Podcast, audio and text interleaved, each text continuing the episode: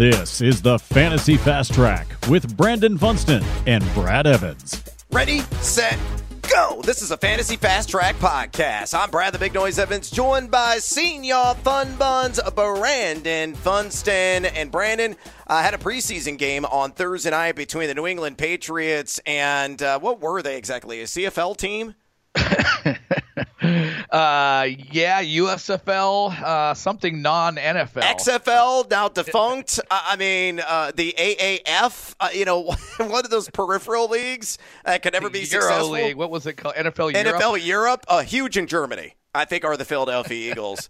Uh, big in Berlin, but no, I mean they were an embarrassment last night. And Jalen Hurts is out there dancing around in pads, and then all of a sudden crapped his pants, I guess uh, because he had a stomach virus that took him to the hospital, believe it or not, according to Adam Schefter. Uh, and some people felt like the rug got pulled out from underneath them as Joe Flacco got the start. But I want to talk about a couple of players, young players, uh, that I thought genuinely had solid games. And, and we'll talk about the quarterback situation with New England here in a second. But let's focus on the Patriots backfield. Yes, the Patriots backfield. I know that's a cold, dark place for a lot of people to go mentally.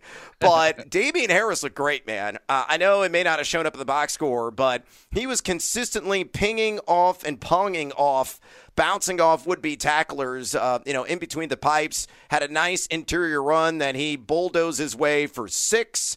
And, you know, we've heard the rumblings, we've heard the whispers, we have heard from all the boots on the ground, and the consensus is it's Damien Harris and it's just the other guys behind him. I know it's it's difficult to fathom a Bill Belichick back, maybe getting 65, 70% of the opportunity share. I think Harris is setting up nicely for this. And, you know, last year on a per touch basis, he was rather efficient with 3.02 yards after contact per attempt, and he was number nine in yards created per touch. Of course, we're all pulling for Mac Jones to unseat Cam Newton sooner rather than later to eliminate the goal line gremlin there. Uh, but Harris uh, currently with an ADP uh, hovering right around RB 32, 81.50. Could be a seal of a deal. All I have to say is this is what Bill Belichick says. He has an opportunity to really compete for the lead spot. I've been impressed with the commitment that he's shown. Uh, believe it or not, that's about as effusive of praise as Bill Belichick yeah, ever seriously. gives. Like you would think that's almost like just an innocuous, like big deal statement for Bill Belichick. That's huge. He doesn't call guys out individually, say nice things about them like that, especially when there's, you know, full blown competition back there, and and, he, and he's one of those guys that loves that. But I, I just.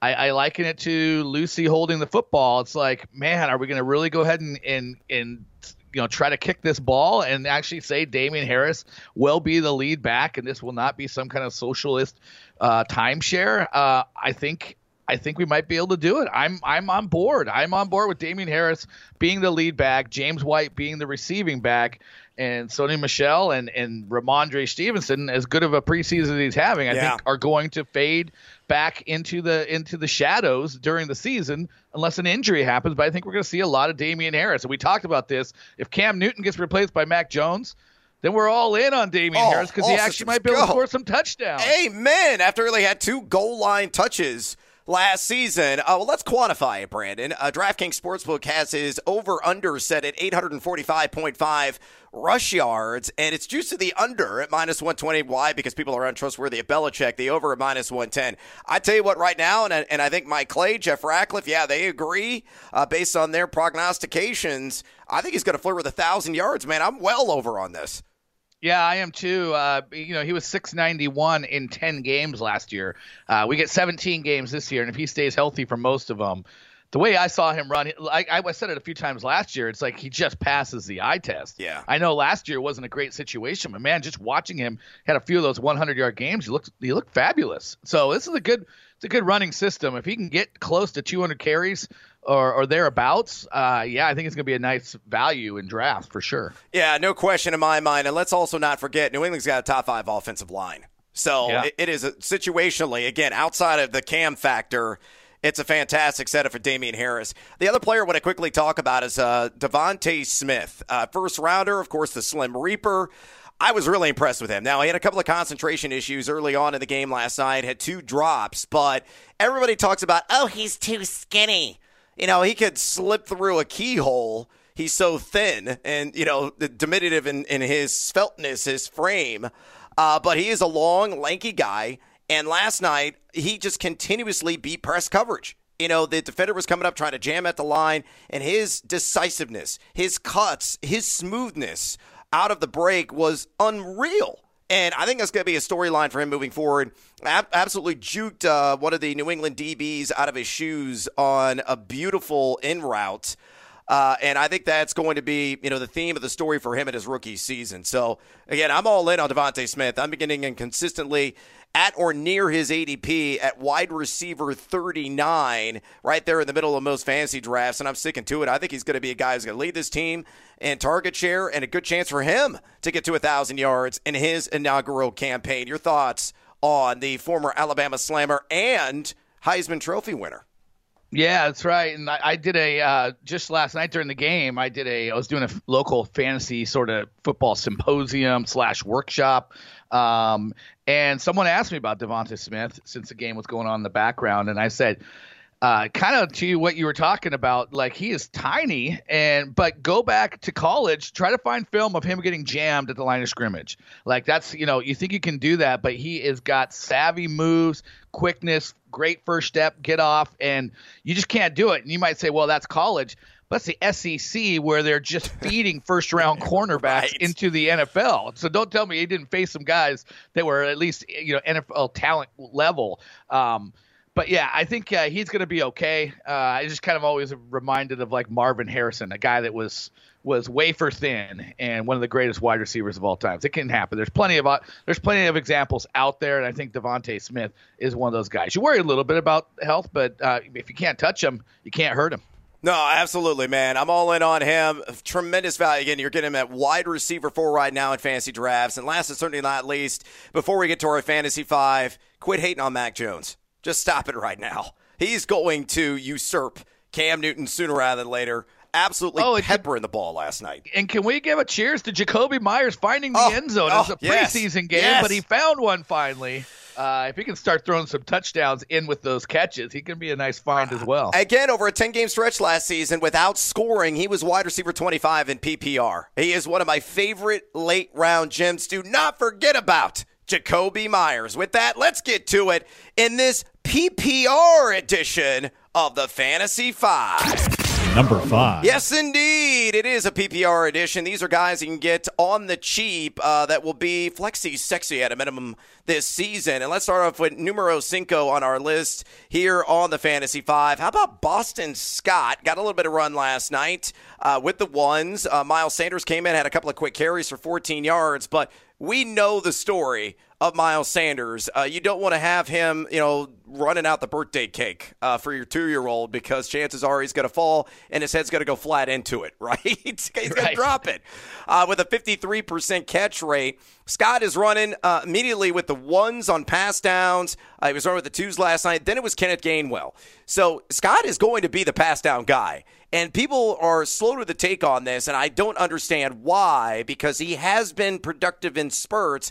I've said this before, and I'm going to say it again: 45 to 55 receptions this season. Brandon, he's basically another like another guy on this list, Nyheim Hines, but at a much cheaper price with an RB 91 ADP. So you are truly getting him with your last or next last pick in 12 team and maybe even 14 team league. So what are your thoughts on Boston Scott?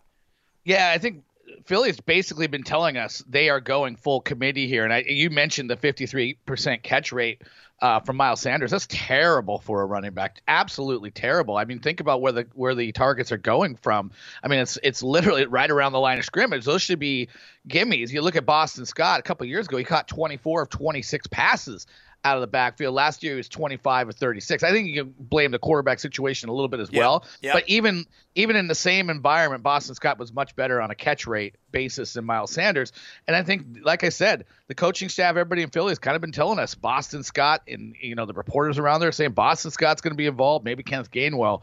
But I think it really just comes down to the fact that they're done with Miles Sanders being a third down and receiving back option, and they're going to go to guys that are more adept at catching the ball in that area and doing something with it. And Boston Scott's excellent at it.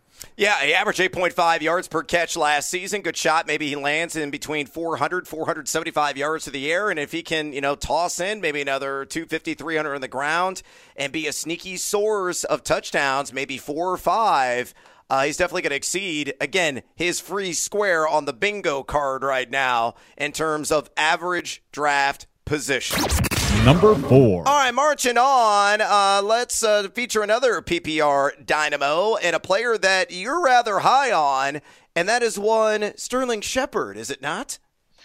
It is. I think you look at his last couple seasons, he hasn't played full seasons, so health is going to be a thing that you're going to have to hope for if you take him. But like he was on 90 catch paces. I mean, catching between five to six passes on average per game, and I'm getting like a middle class version of Tyler Boyd vibe, where you have these beacons on the outside in in Kenny Golladay and Darius Slayton. I think the guy who might end up eating the most is the one that can work over the middle of the field and take advantage of the attention drawn on the outside to those guys. So I, I think Sterling Shepard uh, is someone who's getting completely overlooked in drafts, oftentimes in 12 teamers. He's either in the last round or sometimes he doesn't even go. Uh, in any draft I'm in, I'll make sure he goes because I'll get him late and I'll be happy to do it. Yeah, looking at some of the fearless forecasters out there in the fantasy community, uh, Jeff Ratcliffe, uh, who has a podcast here, part of our Sawdust podcast network called The Rant, it's got it projected for 90 targets, 62 catches, 627 yardage, and three touchdowns. Uh, looking at Mr. Michael Clay of ESPN fame, uh, he has him down for 83 targets, uh, 57 receptions, 599 and three. Look, Bottom I line respect those guys. I just don't think they're on target with that. No, I don't think so either. I think those are extremely conservative, and it kind of follows suit with where his ADP is. He's wide receiver 62, and they both have him right there in the 60s in terms of his finish in PPR, uh, 154.42 overall in terms of ADP. But remember, we talked to Pat Leonard recently, right, of the New York Daily News. Yep. Remember, we asked him point blank, you know, about Kenny Golladay, and he then veered off and said, I think Sterling Shepard's going to lead this team in targets. So Yeah. if, if you could guarantee me, I don't know, 15 games, because that's always a downside with Shepard is, is his health. But if you can guarantee me 15 games, you may be looking at a guy that gets 110, 120 targets. And you could also be looking at a guy that's maybe a 65, 70 catch contributor. I think the touchdowns are going to be infrequent, especially if Saquon is healthy this year. Uh, but there's a lot of upside and a lot of profitability built in to that wide receiver 62 standing. So I'm kind of with you there, Brandon. You're, you're starting to sell me on Sterling Shepard. Number three. All right, moving on. Numero Trace on our list of PPR dynamos here on the Fantasy Five. Uh, a guy that kind of came out of nowhere last season, part of an RBBC, the nation's heartland, and that is Nyheim Hines of the Indianapolis Colts.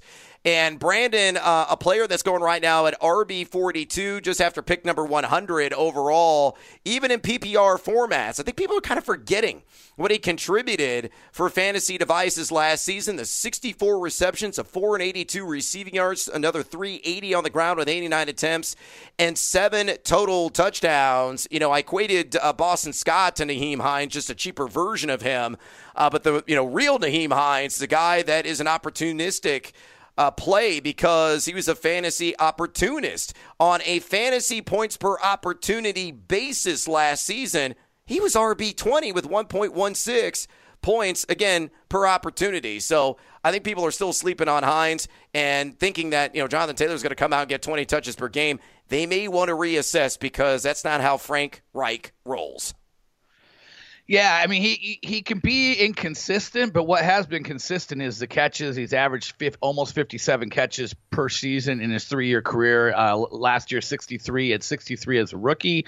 Um, and I will say, if you look at what he did last year, he would be he would have been a money best ball pick because Hell he had yes. like he had like a 27 he had like 320 some point weeks and a few other kind of takeoffs and every once in a while he'll just give you nothing. But one thing i'll say about Nyheim Hines is what's changed? What's what's Yeah, changed there at all? true. i mean it's business as usual. Should be another 60 catches on the docket for Nyheim Hines. Might be a little bit uneven but when we're talking about late round ppr uh, you know bargains here. You got to put him in the talk Yeah, you do. And you look at some of the secondary analytics too, just to you know put a cherry on top of the Sunday. I mean, he had an 83.1 catch rate. That was number five in the NFL. His yards per route run among running backs at 1.91 was number four, and he had the sixth highest target share of any rusher in the league. So, I mean, are you really that worried about Marlon Mack? You know, Nope. you lied to me. No, I'm not. You know, it is Return of the Mac. It's one of my favorite songs, but, you know, I'm stiff arming that. I'm throwing that CD aside, and I am rolling with Nyheim Hines, uh, who I think is going to be delivering on all fronts yet again. Good shot of coming close to replicating the production that he posted last year, which was very flex worthy.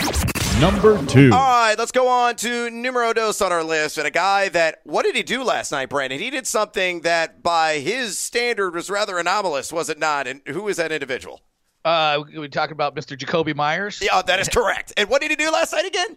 Uh, he scored a touchdown, something he could not manage to do uh, as part of the eight touchdown pass Cam Newton experience there in New England last year. Yeah, it's right up there with me trying to touch the rim, you know, on a 10 foot hoop. You know, every once in a while, you're just like, oh, man, I'm feeling it today. You know, I had that extra cup of coffee this morning, got a little extra pep in the step.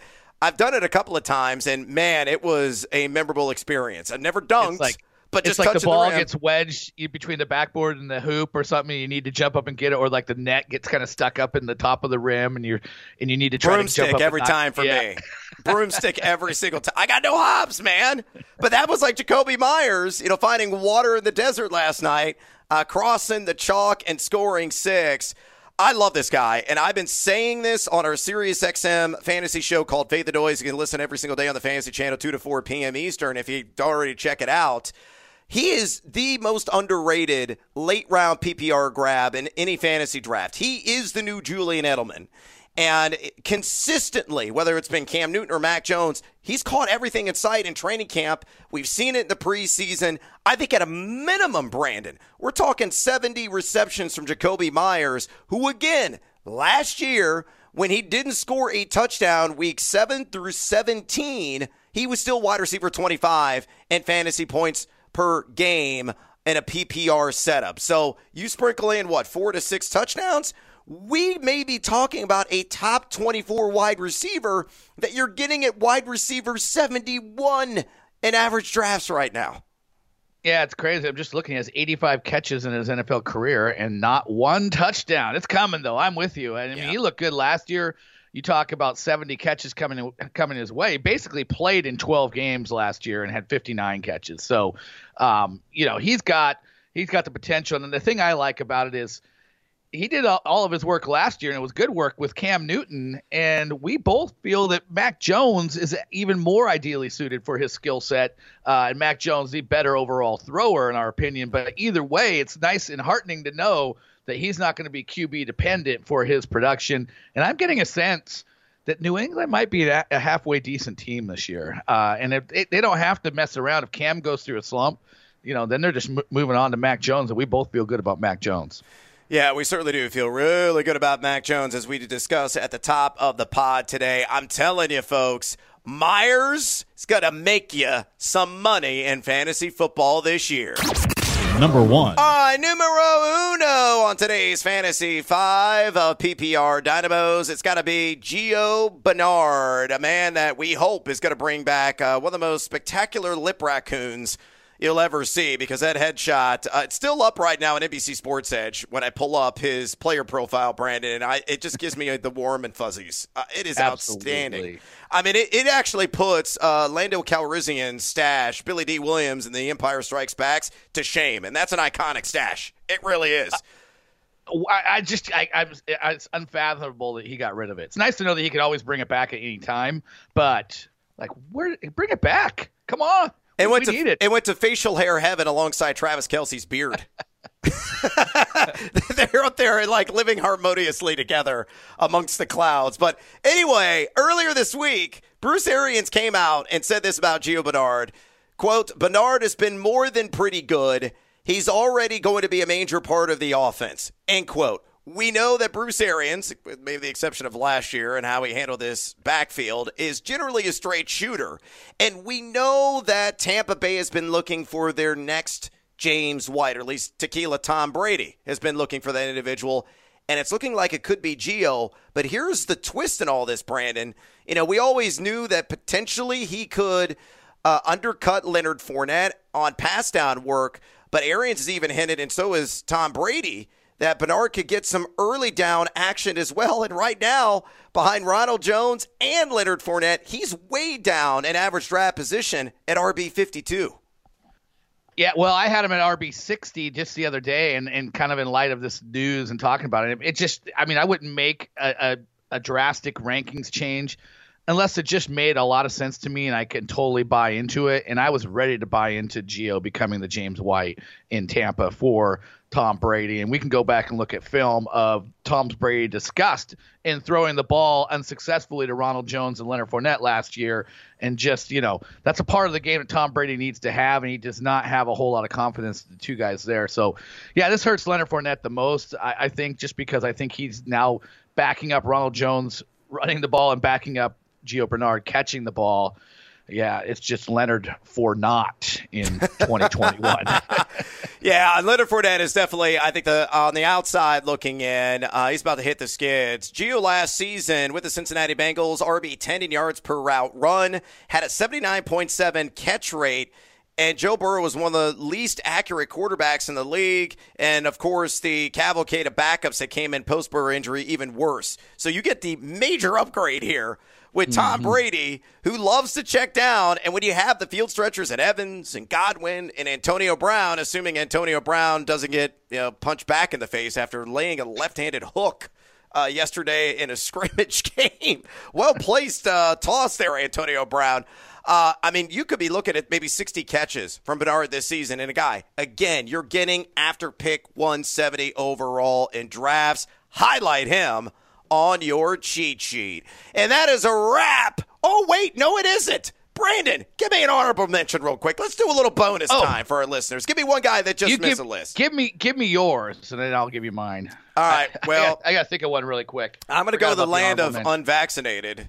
And a guy that was dropping diss tracks uh, about the uh, you know vaccine, and that is Cole Beasley. Uh, you know, politics aside, his stance and ridiculous one at that aside from vaccinations, he's still on the team and he still caught 82 balls last year, and his role as a slot receiver is largely going to remain unchanged.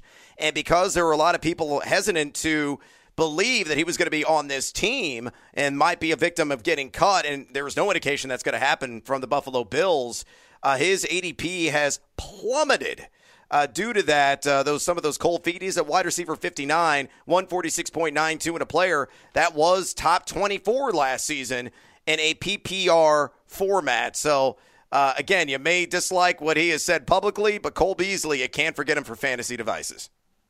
Yeah, I'll throw out Russell Gage. I forgot that was the guy I wanted to throw out there. Um, listen, I, I don't think he's super sexy, but he did have 110 targets last year. That was with Julio Jones playing nine games. I think he's a very safe guy to get probably 120 plus targets. He started the year with a nine catch game for 100 yards, uh, and then he ended the year with a nine catch for 91 yards and a touchdown game. Like with no Julio Jones in there, and especially if Kyle Pitts has any kind of learning curve issues, I mean, Russell Gage could be a regular, uh, you know, 10 plus target guy week in and week out. Yeah, I mean, he could be bursting out of the top, that Gage. I like that one quite a bit. Oh, wait a minute. That's kind of a Ooh. disturbing mental imagery now I'm thinking about it. Anyway, on that note, we're closing the book now officially on this edition of the Fantasy Fast Track podcast. Please follow Funston on Twitter at Brandon Funston. You can follow me there at Noisy Huevos. Drop us a rating and a review. And until next time, adios, amigo.